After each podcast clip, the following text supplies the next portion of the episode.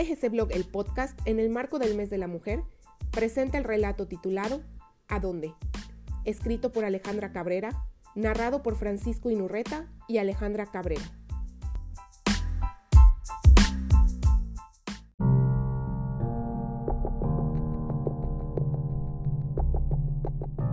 En el momento que cae la noche, el camino a casa se llena de silencio y las luces del automóvil resplandecen en medio de la penumbra abrumante que lo rodea. Faltan unas pocas calles para llegar a casa y mis intentos por hablar con mi esposa son vanos. El tono de espera del celular no deja de repetirse. Apenas pasa de la medianoche.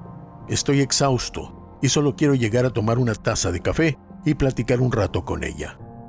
Además, quiero darle un beso de las buenas noches a mis hijos, aun cuando su sueño es más pesado que la roca que siento en mi espalda por el cansancio. Estaciono el carro como siempre, dejando libre el espacio para que Patricia salga con facilidad a llevar a los niños a la escuela. Al entrar a casa noto algo extraño. El ambiente tiene un espesor húmedo y caliente que no reconozco. Únicamente el sonido del ventilador del cuarto de mis hijos corta ese espesor. De pronto, siento un agujero en el estómago que atribuyo al hambre. Busco a Patty y no la encuentro en ninguna habitación de la casa. La cafetera encendida, el aroma a café con canela y la ropa a medio doblar sobre la cama me indican que ella ha estado tanto en la cocina como en nuestra habitación. Silencio. Abro la puerta del cuarto de mis hijos y veo a Ricardo durmiendo en su cama, tranquilo, impasible. Roxana no está en la suya. El agujero de mi estómago atraviesa mi garganta. Silencio, oscuridad. El cuarto me da vueltas. Tomo el celular y le marco a Patty una vez más. El tono de espera taladra mi cabeza y agita mi respiración. Llamo a su madre, a la mía, a su mejor amiga, a su hermana. Buzón de voz. No entiendo qué pasa. Faltan pocos minutos para la una de la madrugada, pero el pasar de los segundos se sienten como balas que me atraviesan el pecho. No hay rastros de forcejeo ni robo.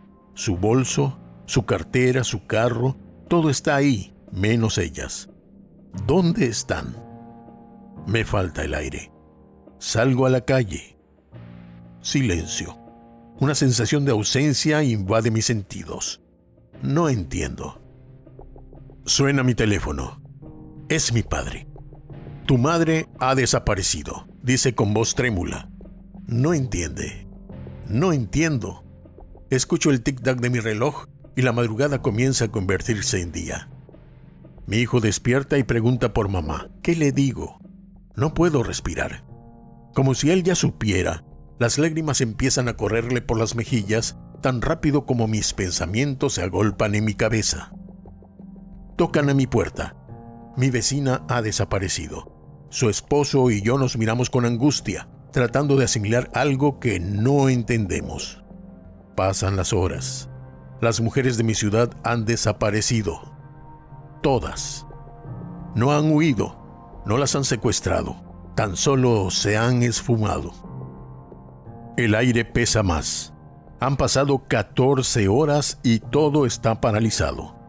Se siente el peso del vacío sobre nosotros, como si faltara poco para que la ausencia nos aplastara. Los niños piden a sus madres, los hombres claman por sus hijas, sus esposas, sus hermanas. La sombra de la incertidumbre acecha cada espacio de las casas, de las calles, de las oficinas.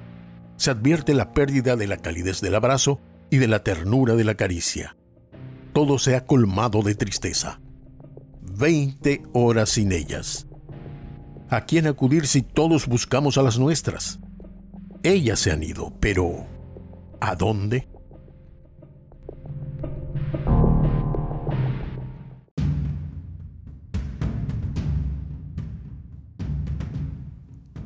Nos hemos cubierto con el manto del miedo nocturno que nos atemorizaba al caminar solas. Nos hemos escondido detrás de cada cruz del cementerio que lleva el nombre de una inocente. Nos hemos quedado detrás de la cascada de sangre derramada en manos de la injusticia. Hemos quebrantado los no por los sí. Sí quiero vivir. 23 horas. Hemos respirado el poder de decidir quiénes somos, viendo cómo el mundo gira un día sin nosotras. El aire caliente comienza a agitarse y se escucha el paso constante de las mujeres que regresamos a nuestras vidas, tomadas de la mano formando un solo corazón que late al compás de la libertad. Y mientras llegamos a nuestras casas y cerramos las puertas, el último segundo del día muere con el viento susurrando